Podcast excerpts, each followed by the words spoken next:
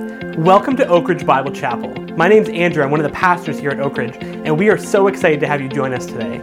So grab your Bible and then your iPad, a notebook, pens, pencils, whatever it is that will help you get the most out of today's sermon, and please enjoy our Sunday message. You know, there's a sense in which home ownership has two corresponding realities. And I know Patricia and I experienced this when we bought our first house. There is, on the one hand, the objective reality, right? You have confirmed the funds and you have signed the mortgage, and the house is objectively yours at that moment. But then there's the subjective reality, especially for first time homebuyers when it seems surreal. Like, could this actually be? And you experience in a growing reality the objective reality of home ownership.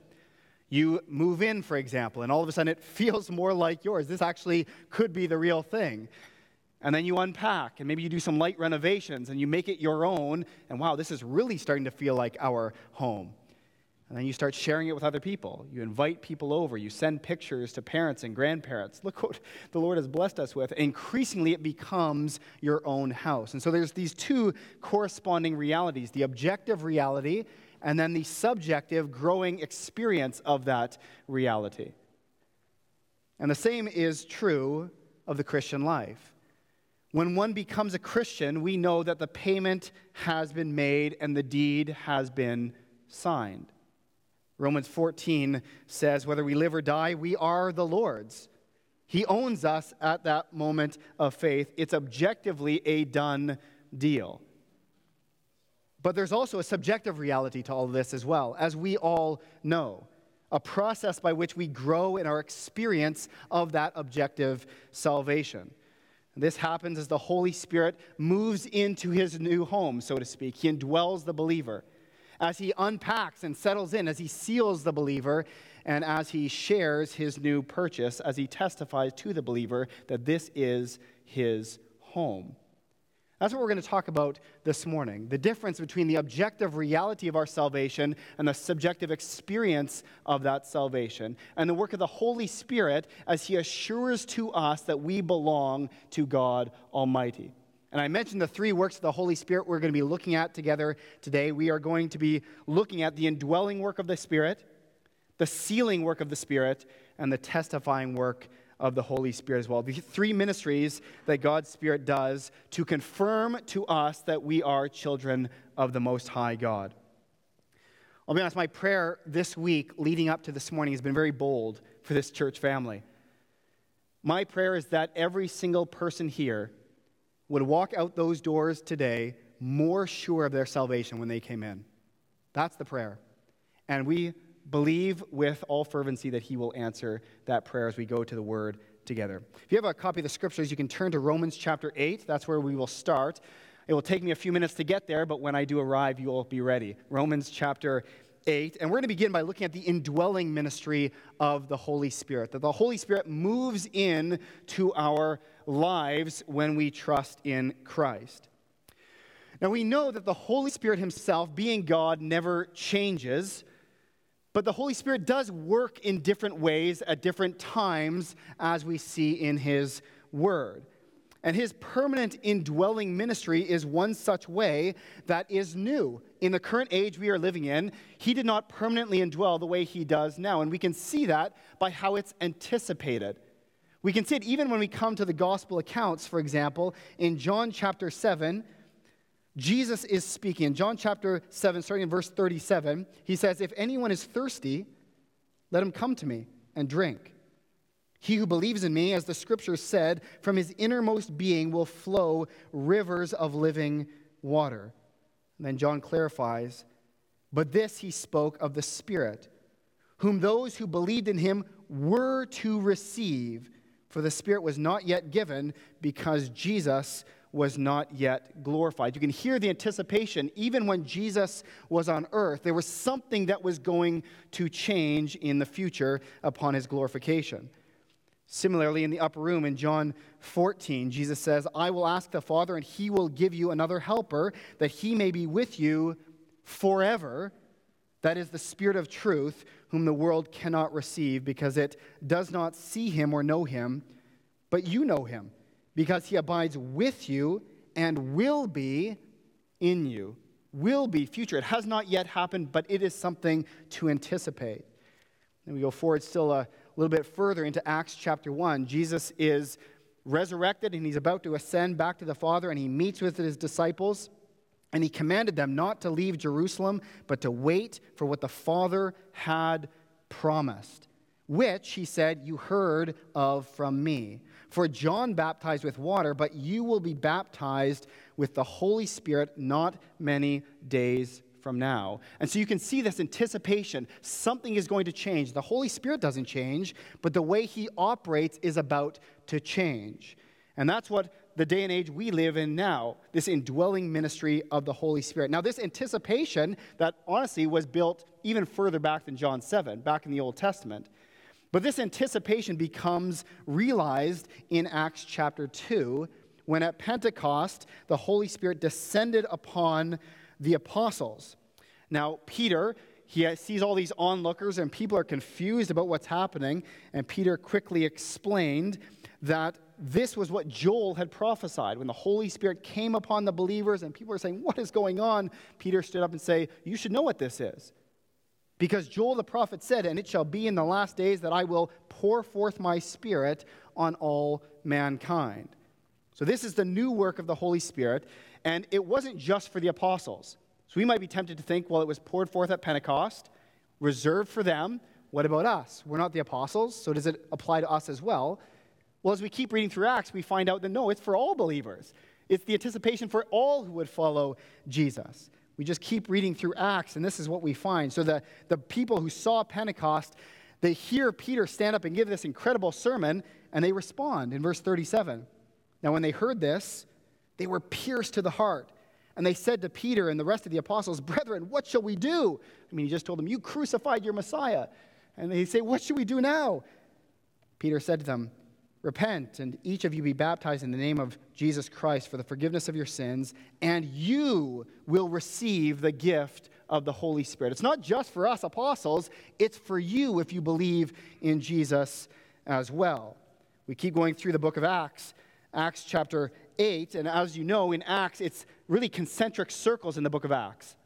Jerusalem being the epicenter, but then it spreads, right? This, this new gospel movement, it goes out to Jerusalem and Samaria to the ends of the earth. And that's what we see in Acts chapter 8 as well.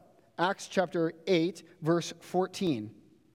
Now, when the apostles in Jerusalem heard that Samaria had received the word of God, they sent them Peter and John who came down and prayed for them that they might receive the Holy Spirit. So now the Holy Spirit is going out to those even in Samaria. And it doesn't stop there. In chapter 10, verse 44, while Peter was still speaking these words, the Holy Spirit fell upon all those who were listening to the message. All the circumcised believers, the Jews who came with Peter, were amazed because the gift of the Holy Spirit had been poured out on the Gentiles also. So we see this anticipation. The Holy Spirit's going to do something new. He was with you, He's going to be in you, He's going to do something new. And it's not just for the apostles, it's for all who will believe this message of a crucified and risen Savior. As Jesus promised, it is to your advantage that I go away, for if I do not go away, the Helper will not come to you. But if I go, I will send him to you. And we know that Jesus did go. He ascended back to the Father and he that was once with all disciples is now in all disciples. In fact, now we finally come to Romans chapter 8. In fact, the indwelling ministry of the Holy Spirit, that the Spirit would live in us, is actually a mark of a Christian. It's a mark of a Christian. Romans chapter 8, look at verse 9. Paul writes, However, you are not in the flesh, but in the Spirit if indeed the Spirit of God dwells in you. But if anyone does not have the Spirit of Christ, he does not belong to him. Verse 11. But if the Spirit of him who raised Jesus from the dead dwells in you, he who raised Christ Jesus from the dead will also give life to your mortal bodies through his Spirit who dwells in you. You contrast that with Jude 19. Speaking of false teachers, Jude writes, These are the ones who cause divisions, worldly minded, devoid of the Spirit. So we see right away that the indwelling spirit is a mark of believers. The spirit indwells all believers and only believers. Those devoid of the spirit do not belong to the Lord. If you've trusted in Jesus, you have the Spirit of God living in you and all the power that comes with He who raised Christ from the dead. It's an incredible truth that I don't know about you, but I'm still trying to wrap my mind around. The power of God living in me? What are the implications of that? See, well, the Old Testament saints, they had God's presence in the temple, right? Behind the veil. We have God's presence inside of us. Well, they had to draw near to God in a unique way. We are always near to God as believers in Jesus. The other day, I was walking in our neighborhood and I saw one of my neighbors cutting her grass, and she had an electric lawnmower. And I watched her as she moved and tried to dodge the extension cord coming from her garage. She didn't want to run over it in the process of cutting her grass. Well, we have an electric lawnmower too, but ours has a battery. The power goes with us. That's how it is for us Christians. The power goes with us. We have no leash to a temple, we have no leash to a certain spot. We have the power of God in us that goes where we go. We're not restricted by our geography or proximity to this building or anything else. We're not restricted by our personality or our perceived ability. None of those things. The power of God lives in all who have believed in Jesus. Power to obey and to serve power to kill sin and to court righteousness, power to love even the unlovely, and power to learn at the feet of the Master. We have that power in us. As Peter says, his divine power has granted to us everything pertaining to life and godliness. We have all we need to be what God has called us to be. And when we experience that presence and that power, it reminds us of our owner. It reminds us of our, of our salvation, the salvation that we have. I don't know if you've ever experienced this. I certainly have. When you serve in the body of Christ and you step out to serve in, a, in an area that you're not particularly familiar with, you, you know that left to myself, I don't actually have skills in this area, but I see the need, and, and no one else seems to be stepping up. And so I step in in faith, and wow, the Lord seems to use those circumstances, use that willingness and you step back and people say, wow, I was really blessed by that. And you know right away, well, it wasn't me because I have no skills in that area. And in those moments, you realize, wow, the Holy Spirit is living in me. And it reminds me, I'm saved because only saved people have the Holy Spirit living in them. And it assures us. Remember, salvation is objective reality, but I am growing in my realization of that objective reality. And one of the ways is through the indwelling Holy Spirit. Or maybe you've experienced this, where you step into a circumstance where someone's grieving, or they're hurting, or they're doubting, or they're angry, or whatever the case may be, and you think, I am ill equipped for this situation. I don't know what to say. Who am I? Lord, send someone else. But you're the only one there, or you're forced, you find yourself trapped in that situation. You try to get out, but you can't, and there you are. And you find yourself saying things like, That is not for me and you're bringing comfort to people. And maybe scripture is coming to mind. Or maybe the Spirit just grabs your tongue and says, Don't say anything. Sometimes that's just as much the Holy Spirit at work, right? And in those moments, you step away from those moments, you say, Man, you used me in spite of myself. The Holy Spirit working in us to bless His people. Again, affirmation that we are saved, the Holy Spirit working in and through us. Now, to the Corinthian Christians in 1 Corinthians, Paul says this even more clearly about the indwelling ministry of the Holy Spirit. He says it twice in chapter 3, but then I want to look at chapter 6, verse 19. He says this. And he says it in such a way that they should know this. Or do you not know that your body is a temple of the Holy Spirit who is in you, whom you have from God, and that you are not your own? For you have been bought with a price, therefore glorify God in your body. And what was the price for God buying us? The blood of his beloved Son. If you ever question your worth, or maybe the world is telling you you're not worth anything, just remember what it cost to buy you back the blood of the beloved, only begotten Son of God. You are worth more than you know to the one who matters most. And he says here, Do you not know who lives in you? The Holy Spirit of God calls your body his temple. We've been bought by the blood of Jesus, he owns us. But we can grow in our enjoyment of that reality by understanding that the Spirit of God has moved in. He's moved in. Our hearts are his, own, his home, our bodies are his temple. The question becomes are we good tenants? You know, uh, you think of people who own and manage Airbnbs, they have a, a way to screen potential tenants. They're looking for people who will treat that place well, respect something that's not theirs. They won't use it like it's their own personal, you know, house to trash. No, they want people moved in that will take care of what is not theirs. We are not our own, we've been told. Are we good tenants? Are we good stewards of what has been entrusted to us? We are the temple of the Holy Spirit. The question becomes are we treating our bodies like our own personal playground or like the issue of stewardship that it is? This is why Christians will have a different sexual ethic than the world, because we know this isn't ours. We don't get to do with this whatever we will. The world comes along and says, It's your body, you do whatever you want. Christians say, Hang on a second. That would be true except for the fact that it was bought with a price by the blood of the Son of God. This is not mine anymore. I have something else to consider. I question what I do with this body. I question, Am I being a good tenant? This is a temple of the Holy Spirit. For those who have believed in Christ, the Holy Spirit has moved in. It's a wonderful, powerful truth. So God bought the house, and the Spirit moved in. But more than that, he unpacked as well. Because it's one thing to move in, right? It's another thing to unpack. I remember we were about maybe a year into owning our, our first house, and we had this, uh, this gentleman from our church over for a meal. And we were sitting there in the middle of a meal, and you know, we were younger and we didn't have a whole lot of things. And so we did what we could. We had a couch, we had a table, and we were quite happy. But this man who was a little bit older than us, he sat there during the meal, mid meal. I think he even had something in his mouth at the time. He looked around the house. He says, How long have y'all been here? There's just nothing on the walls. There was nothing. It looked like we had not unpacked yet. And to him, he's thinking, This can't be your whole, you can't be comfortable here yet because you have not unpacked. Well, the Spirit moves into our house and he does not leave things in the boxes. He starts unpacking, doesn't he? He starts renovating, and that confirms to us that objective reality.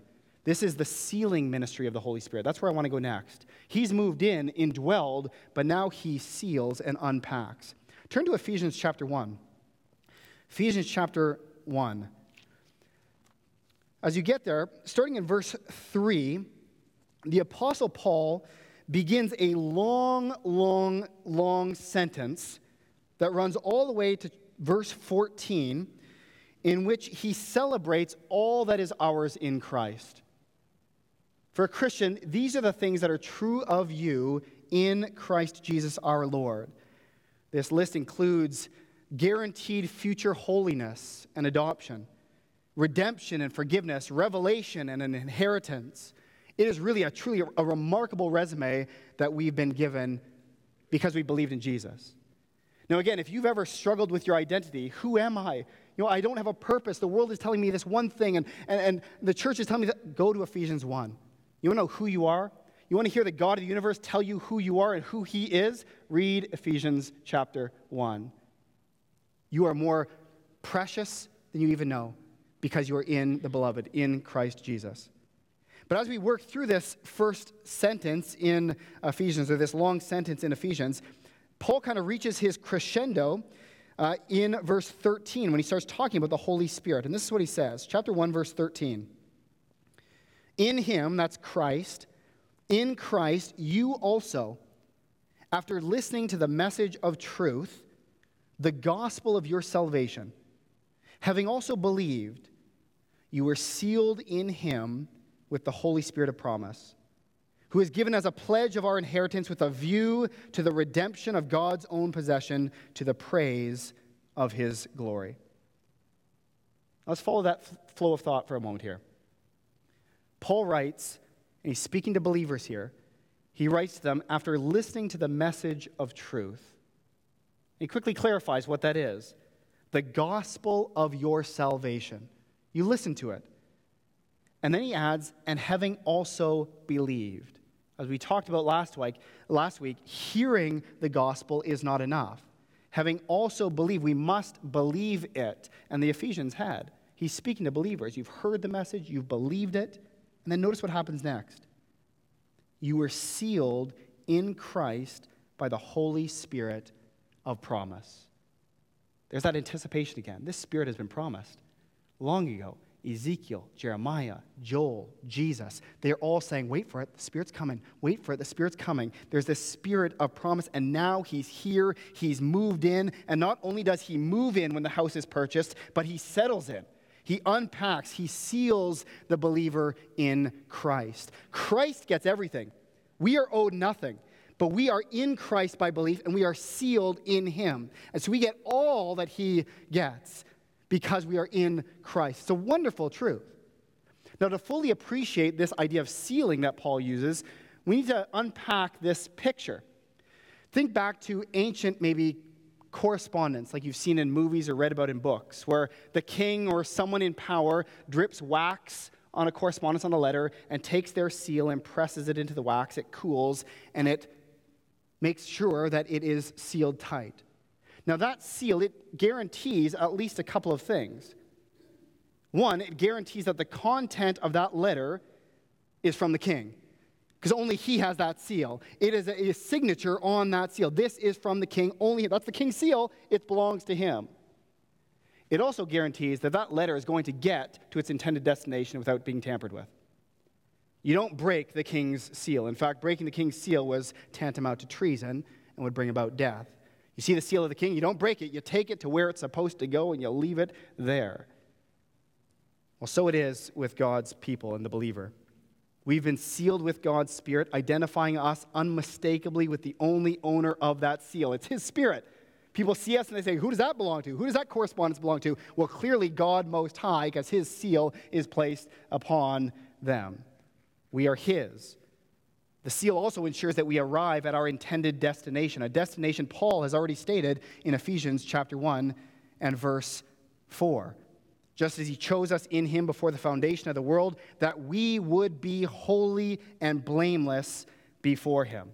That's the intended destination, brothers and sisters, that we will be holy and blameless before the Lord God. Anyone holy and blameless right now? Uh, no. Well, maybe positionally in Christ, but we're far from holy and blameless. But one day we will be. And we will stand before our Lord and say, I'm holy and blameless. And that is our destination. And we are sealed for that day. In fact, later on in the same letter, in Ephesians chapter 4, Paul writes in verse 30 Do not grieve the Holy Spirit of God, by whom you were sealed for the day of redemption. What is the day of redemption? The consummation of all things, everything made right, resurrection, all there. You are sealed unto that day. We are going to arrive, brothers and sisters, uh, not because of our efforts, not because of our godliness, our repentance, our church attendance, our witness. Nothing about us is what guarantees our arrival. We will see the day of redemption. We will stand holy and blameless because the Almighty God has sealed us unto that day given us his spirit as a pledge, he said in verse 14 of chapter 1. A down payment that ensures the full payment. And God always makes good on his payments. 1 Corinthians chapter 1. 2 Corinthians chapter 1, verse 21. Now he who establishes us with you in Christ and anointed us is God, who also sealed us and gave us the Spirit in our hearts as a pledge. He sealed us and gave the Spirit as a down payment, a pledge to guarantee what will happen after. Brothers and sisters, if you have placed your faith in the person and work of Jesus Christ, you are indwelt by the Holy Spirit and sealed by the Holy Spirit. And it doesn't matter, it doesn't matter if you feel like that's true or not. There's an objective reality. Done deal. What happens in life, grief, loss, can affect that subjective reality. We want to walk in the assurance of that real thing, but it's a done deal. The indwelling spirit, the sealing of the spirit, it helps us to understand that these things are true. We need to understand, and this is hard because we live in a world that prioritizes our feelings. If it feels good, it's right. If it doesn't feel good, it's evil. God comes along and says, Don't trust your feelings. Your feelings are fallen. Don't trust those. God's promises are sure. Trust in his promises. You know, you think of a state of the heart, a state of the art uh, security system. As hard as it, is, as it is to believe, I'm sure there are people out there who spend all this money, set up a home security system that is just pristine, and still have restless nights because they feel unsafe, even though they are completely safe. And so it is with our salvation. Objective reality. We are saved, sealed, indwelled, but how we experience that is up to us and how we lean on the promises of God. God wants us to know that we're safe and secure. He wants his children to have peace and fearlessness, liberty and rest. I mean, he says those things all the time, doesn't he? You are free. Take my yoke upon you. It's restful. He wants his children to have these things. The sealing of the Holy Spirit is a state of the art security. Rest easy, brothers and sisters. The question becomes do we live like we're secure? Not leaning into sin. I mean, that's oftentimes an objection, right? Well, you're secure, so you can live however you want. No, no, no, no, no. That's a complete misunderstanding, complete straw man, nonsense. We don't believe that. We don't use our freedom to lean into sin, and just because some people do doesn't make it right. No, we use our liberty to be in awe of the Lord, to be in awe of the incredible blessings we've been given, including security, that we, as Paul says in Ephesians 1 3, bless God. We see all these things and we say, Oh, praise you, Father. Look at all these things you've given to me, undeservedly so that we worship Him with our obedience and with our joy and with our peace and with our liberty and with our service. That's the response when we understand that we are kept by the Holy Spirit. We give Him everything because He's given us everything. That's the right response. We've seen so far that all Christians, when they believe in Jesus, are indwelled by the Holy Spirit and they are sealed by the Holy Spirit. But there's one more ministry uh, left to examine this morning, and that's the testifying work of the Holy Spirit. So go back to Romans chapter 8. We will end where we began. Romans chapter 8. And Romans chapter 8, I mean, like Ephesians chapter 1, is just a treasure for believers, especially when you know of what it comes after. The end of Romans chapter 7, if you're familiar, is, is Paul wrestling with his sin nature. It's a completely identifiable passage of Scripture to those of us who are self aware, right? Paul says, the things I don't want to do, for some reason I keep doing the things I don't want to do. I, it's just, it's a mess. What, Lord, oh wretched man that I am, who will deliver me from this body of death? And every conscious believer who is not self deluded can identify with that. Say, yes, it is a battle, is it not? It's a battle. But then you come to chapter 8, verse 1, and look what he opens with. There's now no condemnation for those who are in Christ Jesus, even in the midst of that battle. Chapter 8 is just beautiful, and it starts with such a bang. There's no condemnation. He goes on to add that there's liberty in Christ, there's power in Christ, there's true life, and there's leading from God in this life. It's a wonderful chapter. But then we come to verse, 18, uh, verse 15. Romans 8, verse 15. For you have not received a spirit of slavery leading to fear again, but you have received a spirit of adoption as sons, by which we cry out, Abba, Father. The contrast is stark here. While sin enslaves us, even though it promises liberty, does it not? Sin enslaves us, the Spirit frees us as children. We are not in bondage, but we are in brotherhood, a status that doesn't produce fear or coercion, it produces love. That's what it produces. When the Spirit of God regenerated us, indwelled us, and sealed us, it was as sons and daughters of the Most High God. And because of this, we can call out in intimacy, Abba, Father. I think I sometimes take that for granted. The same God who was in the burning bush, the same God who was at Mount Sinai shaking the mountains and lightning and thunder, is the same God who says, Call me Father, draw near to me. I am your father, I'm your protector. That intimacy we have because of the Spirit we have received. And just an aside, when we talk about this future adoption, when we talk about, like we did last week, being born again, these are things that cannot be undone. You cannot be unadopted and you cannot be unborn again. These are changes to who we are. We are new creatures. Behold, the old things are what? They're passed away. New things have come. It is a new birth. You cannot be unborn again. It is because of who we are in Christ that we are secure. That's where the eternal security comes from. It's not from uh, our obedience to Him, it's because of who He has made us to be in Christ. It's incredibly securing. Let's keep reading in Romans 8. I'm traveling down some rabbit trails here. I'm sorry.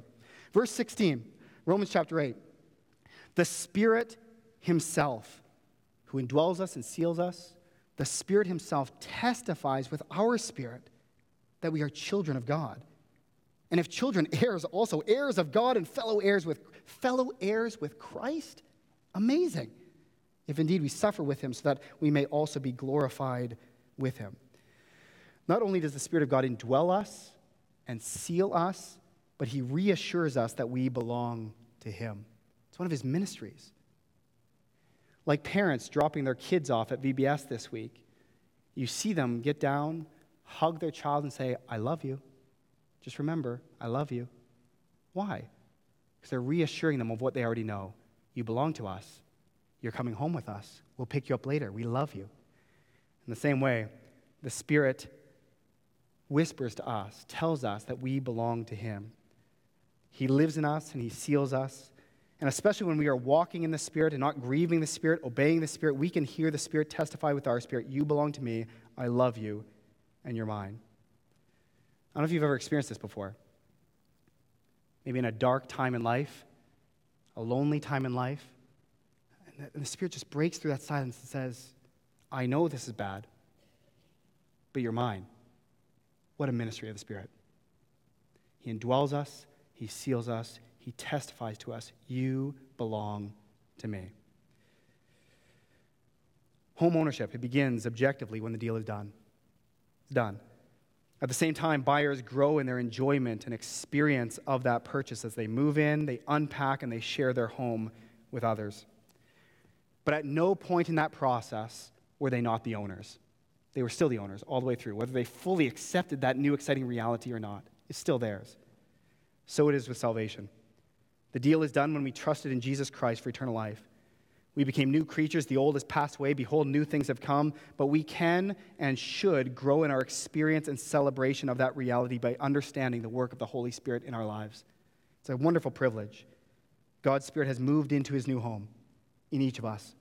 He indwells the believer, bringing with him all the power and perfection of the Most High God. When you experience him helping, leading, comforting, teaching, and convicting, you are confirmed in your status as his child.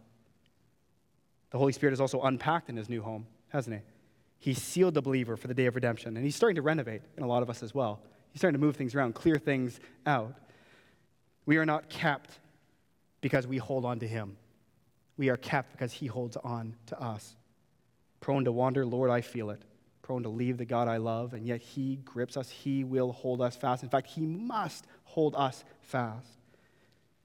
And when we understand our eternal security rightly, it moves us to holy living fueled by gratitude and worship and humility and power. It does not automatically lead to licentiousness, it leads to the opposite of that. Finally, the Spirit of God has shared his new home, bragging of his purchase. He testifies to the previous owner that the deal has been completed. He's the owner, the tenant, and the current renovator. It's all his. We are not our own, brothers and sisters. We have been bought with a high, high price, and we are under new management. We're called to live like it, live in the freedom we have in Christ. As we close, I want to speak to three groups of people that I know are represented here today. Three groups of people. First, I want to speak to those who doubt their salvation. Now, you might doubt your salvation because you're not saved, in which case, praise God that you doubt your salvation. If you've never trusted in the person and work of Jesus Christ, maybe you've heard some other gospel, some works, grace, mix, hybrid, and you've never actually heard the pure gospel that Christ died for you and rose from the dead. And by placing your faith in him, you can have eternal life. If you've never heard that before, then you probably should doubt your salvation, but receive it today. But for many people in here, you have received that gift and you still struggle. Depending on the week, I don't know if I'm saved. I'm not sure if, if that counts anymore. I'm not sure if I ever believed it in the first place. So I want to speak to you who might struggle with the acceptance, the assurance of your salvation. Well, as we sang earlier, and as we've talked about a number of times from this platform, the remedy to a lack of assurance is not to look more internally at yourself, it's to turn your eyes to Jesus. Stop looking at yourself for assurance of salvation. Stop looking to your pursuit of holiness, your improvement, your perceived growth, your killing of sin, your giving at the church, your church attendance, your service. Stop looking to yourself. You will never be assured if you are looking at yourself. You will always ask, How much sin do I have to kill? How much greed has to go? How much do I have to serve? How much is enough? And always, if you import works anywhere in the equation, you import doubt. Every single time without fail. Turn your eyes to Jesus. He's the strong one. He's the faithful one. He's the perfect one. He's the God who cannot lie. And it says, and has said, and continues to say, if you believe in me, you will live even if you die. Do you believe this? If you have, guess what you have? Eternal life. Believe in him. Don't look to yourself. I know there are many Bible teachers out there who will say the exact opposite. If you don't look like a Christian, then you're probably not. Wrong. It's not true. It might be true, but if you have believed in Jesus, you are saved. Now look at him and pursue him with all joy and gratitude. Don't look to yourself. If you lack assurance, look to the God who cannot lie, and the same God who has given you his Spirit to indwell you, to seal you, and to testify to your spirit that you are a child of God. Stop looking to yourself, it only imports doubt. That's my encouragement to you. If you struggle with assurance of salvation, turn your eyes to Jesus. Get them off of your own navel, stop examining your life, turn them to the perfect one. Second, I want to speak to those who believe that they can lose their salvation. I think you've been taught wrongly, obviously, by today. I think you kind of caught that for the last 20, 30 minutes, right? I think you've been taught wrongly. Not only do I not think that the Bible teaches that, I think it's a dangerous doctrine, a dangerous teaching. You are building and calling for people to build their obedience to Christ, their sanctification, their allegiance to Christ on fear and insecurity. That is not what the Bible teaches. It is from a place of security that we pursue holiness. It is from a place of liberty that we run this race, not from insecurity. And I won't convince you of that right away, probably, but I want to invite you to the grace and the liberty that, that He offers. That's the place. That's what the Bible teaches. And I just want to invite you, if this is something you struggle with and you've been taught this in the past, that you can lose your salvation depending on what you do in this life, the elders would love to talk with you, open the word with you, pray with you. This is not a barrier to fellowship. We will fellowship with you, we will praise the same Lord we have, but this is not unimportant either.